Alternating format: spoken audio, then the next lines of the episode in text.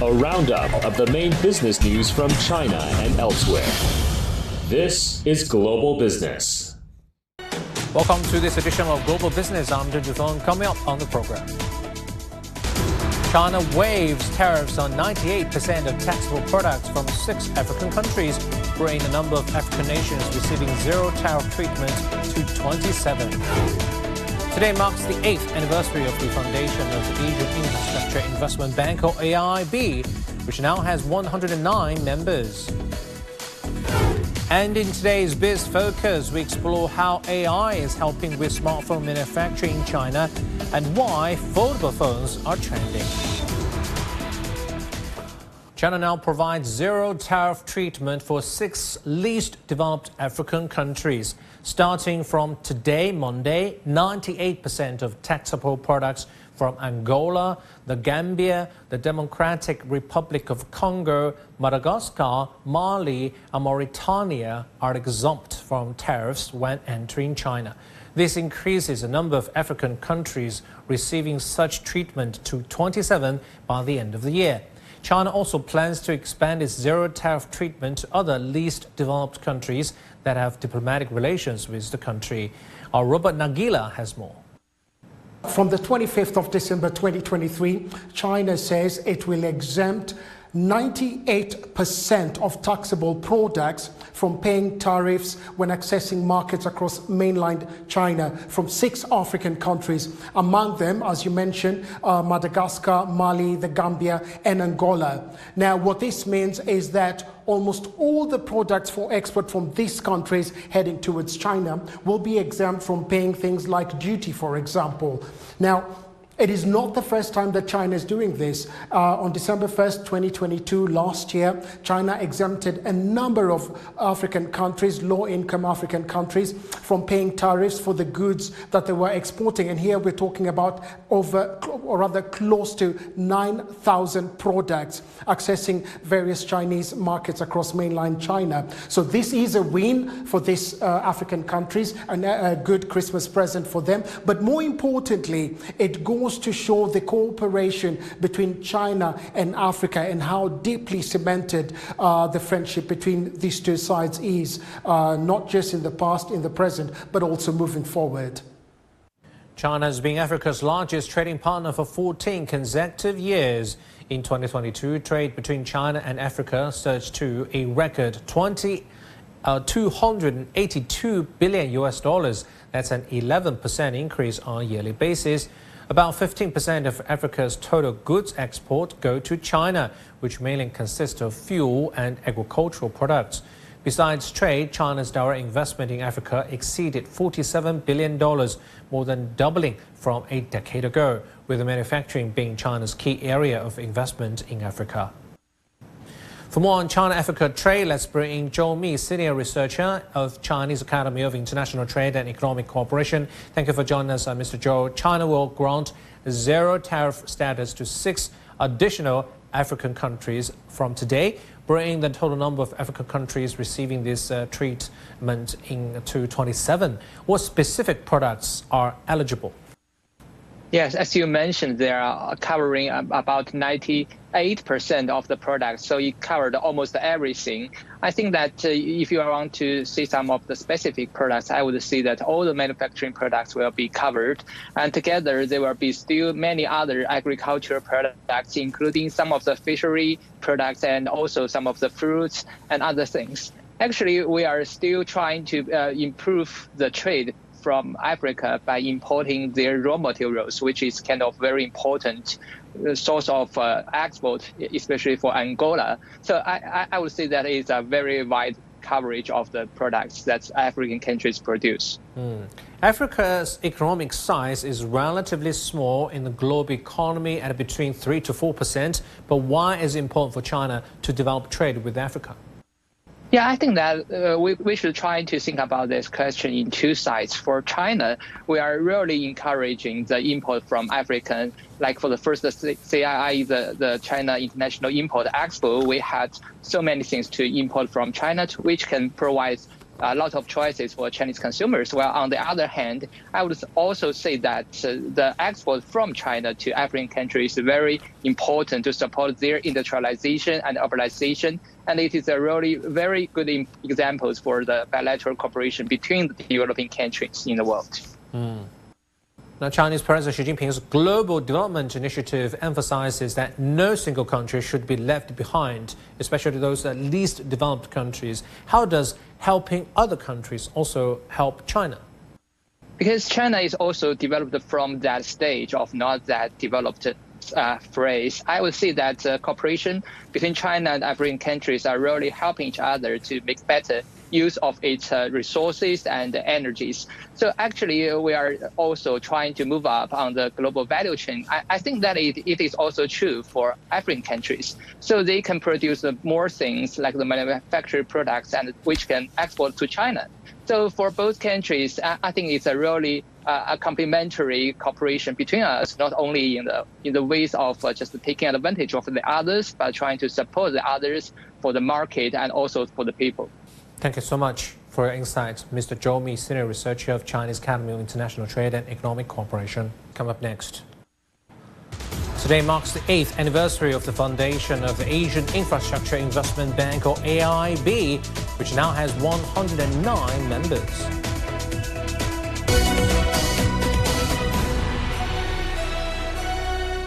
The world economy as we know it is about to change. Global business reports highlight emerging markets, developing countries, and dynamic sectors worldwide. We feature top analysts and newsmakers to provide perspectives on every facet of business.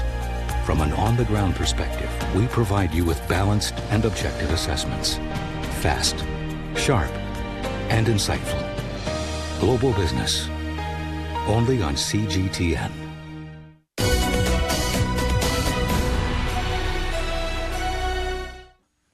Today marks the eighth anniversary of the foundation of the Asian Infrastructure Investment Bank, or AIIB. As early as 2014, financial ministers and representatives from 21 Asian countries, including China, India, and Singapore, signed a memorandum of understanding to establish the Multilateral Development Bank. A year later, the AIIB was officially set up as an international financial institution on December the 25th, the Christmas Day. During the opening ceremony of the fifth annual meeting of the AIIB in 2020, Chinese President Xi Jinping announced the AIIB had achieved a membership of 102, spanning six continents. By the end of 2021, the AIIB had 104 members, and as of September of this year, had grown to 109. For more discussion on the 8th anniversary of the AIIB, let's bring in Wang Yaojing, Assistant Professor in Economics at Peking University. Thank you for joining us. Uh, what are some of the key achievements of the AIIB over the past eight years? Well, thank you for having me. Uh, one of the biggest achievement is, of course, the number of members it has. Uh, despite the word Asia in its name, uh, the Asian Infrastructure Investment Bank never stopped at Asia. Now it has 109 member countries from all continents in the world, and this is essential for an organization that practices multilateralism and seeking to uh, sustainable economic development of the entire human society. And these cooperations are not just on paper. The AIIB has done a lot of infrastructure projects in these member countries. For example, bringing electricity into villages in Bangladesh for the very first time and building the world's largest solar uh, power plant in Aswan, uh, aiming to reduce 2 million tons of carbon dioxide emission per year, and ending poverty and fostering sustainable growth at the same time. And there are hundreds more projects like these, and so these are the very great achievements. Mm. You just told us the AIIB expands more than the Asian region. So, what has AIIB done right to be able to expand outside of Asia and attract uh, over 100 member countries? Well, we mentioned the quantity and quality in what what AIIB has done, which is possibly why a lot of the countries are attracted in the first place. And besides the what has been done part, now how things are done in the AIIB is also important for keeping the member countries in the organization and stay active members. Uh, for example, the decision-making process at the AIIB is not simply by counting votes or money. About 30% of the ownership is held by China and 25% by developed countries and the rest 30 plus percent jointly held by emerging markets. That means each group would have roughly equal say in every decision, not affected by how many people or how big the economy of a few countries.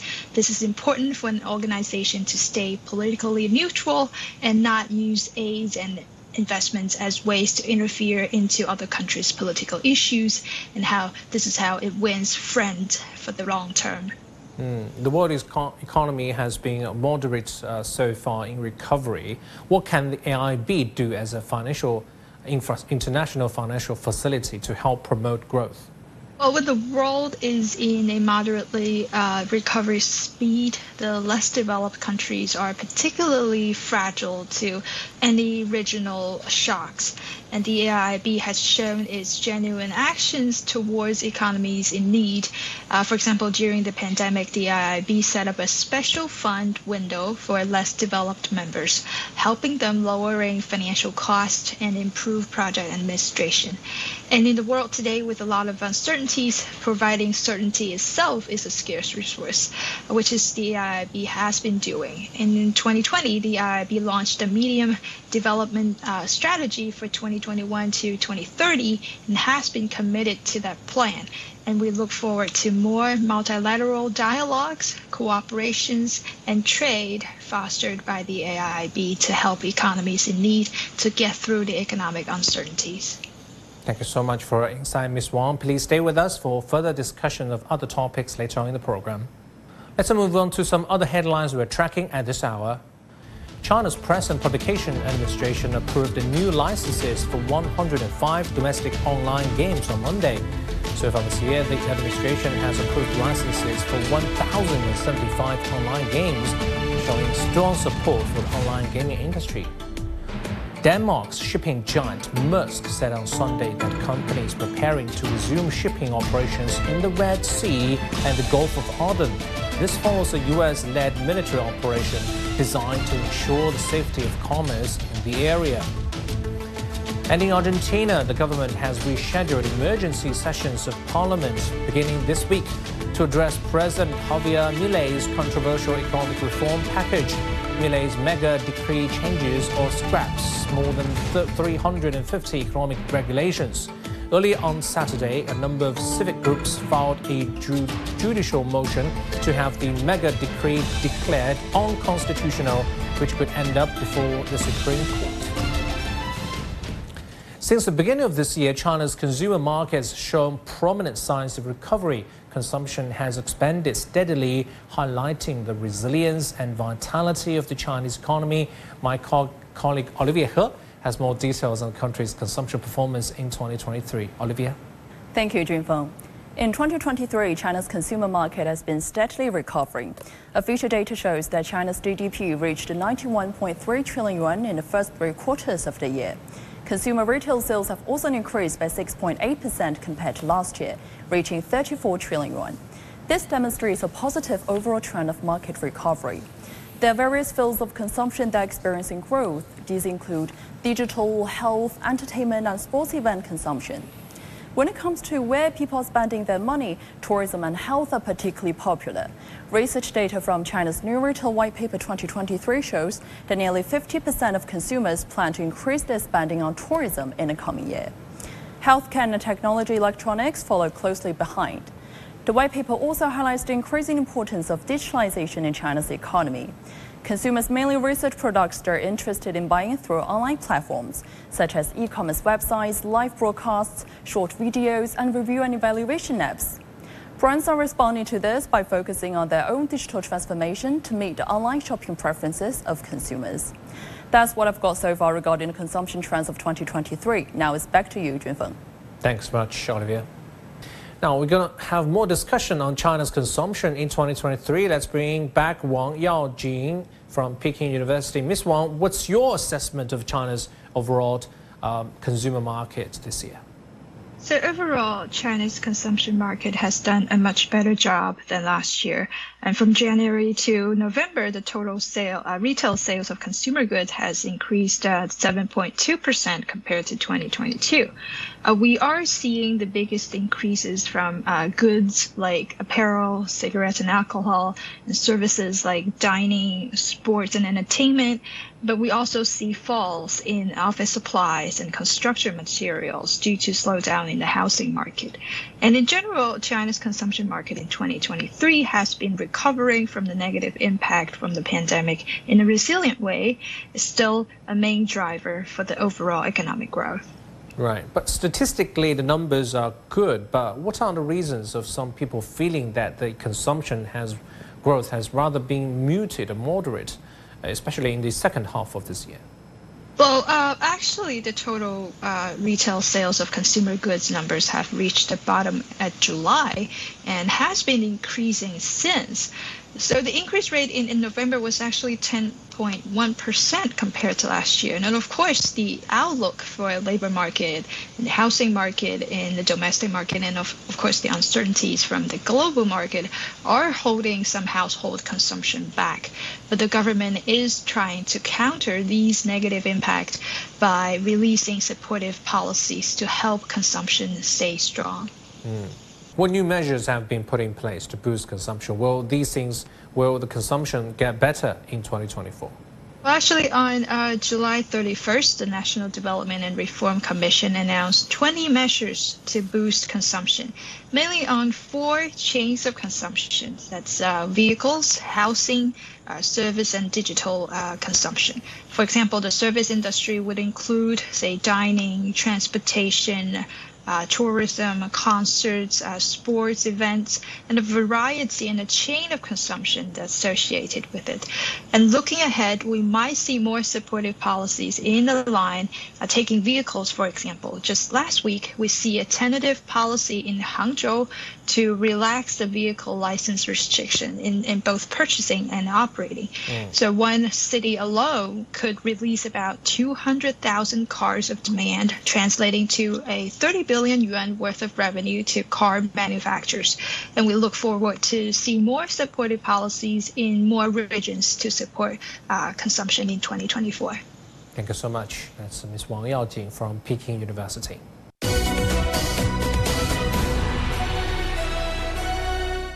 Time now for a special series, Biz Focus, where today we explore China's smartphone market. A recent report shows China is set to ship over 280 million units of smartphones next year, driven by improving macroeconomy as well as consumer appetite for better gadgets. Today, I'll take you for an exclusive glimpse inside a Shenzhen smartphone factory using cutting edge technologies. It has a production line that is 80% automated. Also meets the brains behind the game changing, innovative foldable phones transforming China's consumer tech market.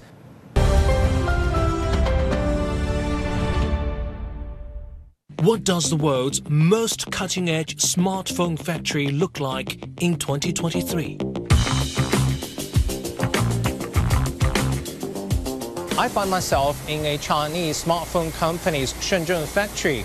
This is a rare opportunity. This company is confident enough to showcase its cutting-edge technology production line. I can say that is the most advanced production line worldwide.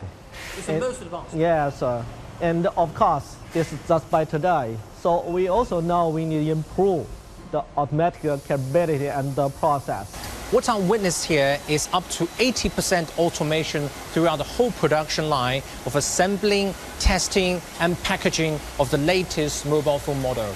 And China's manufacturing has gone from mostly human labor based to increasingly based on advanced technology. So we're rapidly moving into a world of smart manufacturing.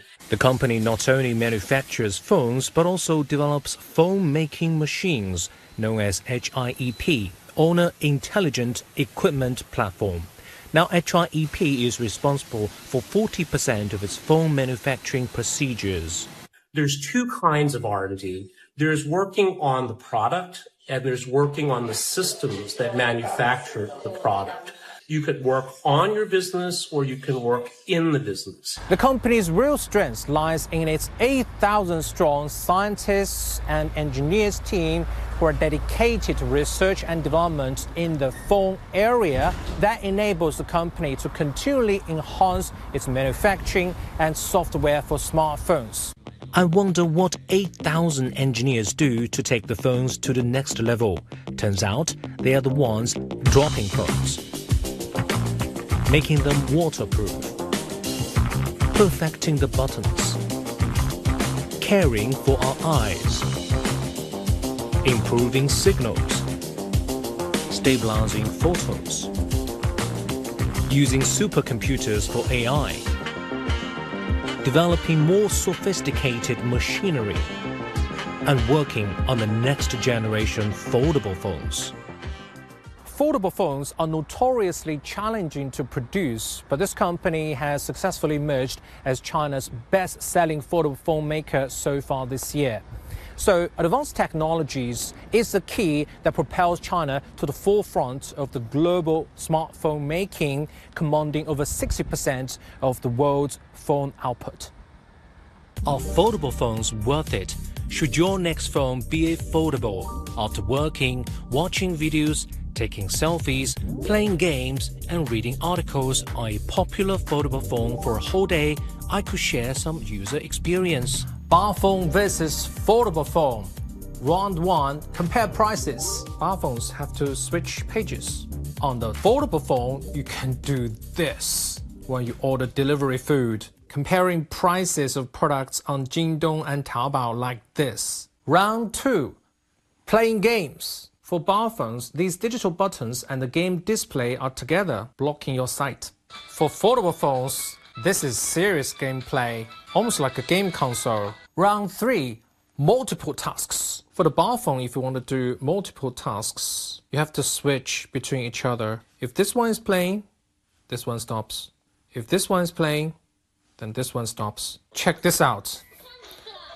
You can play both Douyin and Kuaishou at the same time. Round 4 Working on files. These documents with small words are really difficult to read. You have to zoom in and zoom out. While foldable phones have much larger screen, making sure that you can read easily. Actually, I can use the first file as the reference to write the second file. Here, you can always fold it and type on the smaller screen. There are also a number of concerns about these foldable phones. Number one concern is, is it heavy? Actually, this one I'm using is a bit lighter than this bar phone, so you don't have to worry about its weight. Is this expensive compared to the high-end bar phones? During the past few years, foldable phones prices have been dropping significantly. Is the hinge good to use? Actually, the hinge is excellent. It can suspend at different angles. And is the fold line very obvious?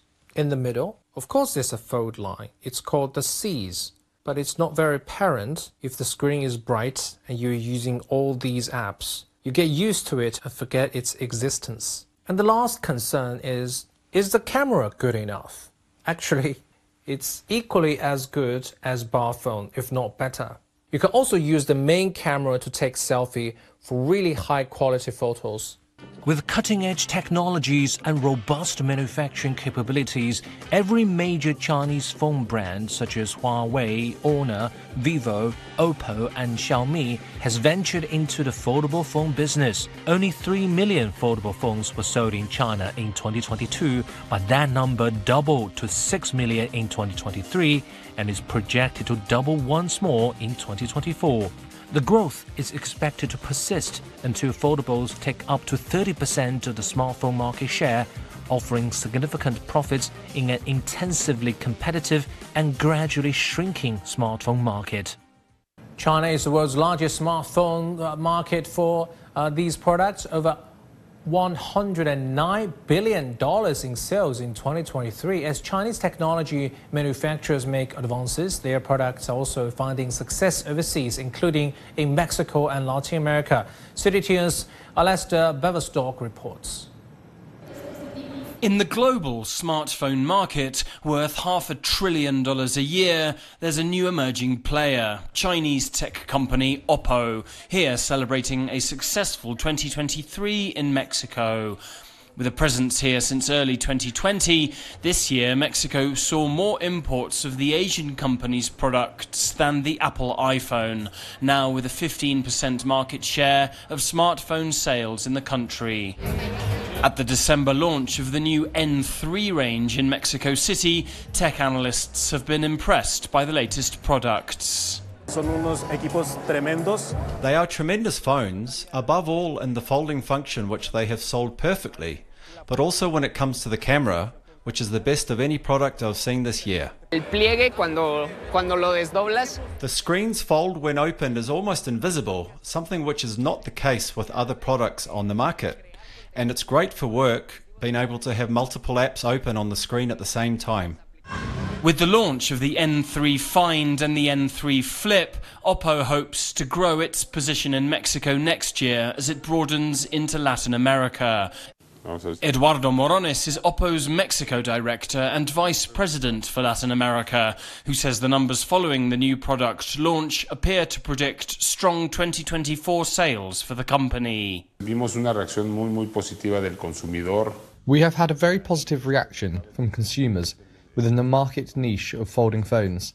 Sales of the new Model 3 in its first week have already beaten those of the Model 2 during the same period last year so we believe things are going to go well. That's a challenge Morones says Oppo is equipped to take on, given the rapid advances in Chinese phone technology. En México y en Latinoamérica es que In Mexico and Latin America, we are building a loyal client base. That's not easy to do. It takes a lot of investment and brand marketing. So we have been a bit more aggressive with this new launch as we focus on promoting premium range products around the world. With China representing more than a fifth of global smartphone sales, the Asian country's technology is becoming equally important on the other side of the Pacific. Alastair Baverstock, CGTN, Mexico City. wrap up this edition of Global Business. Thanks for watching. I'm Fong.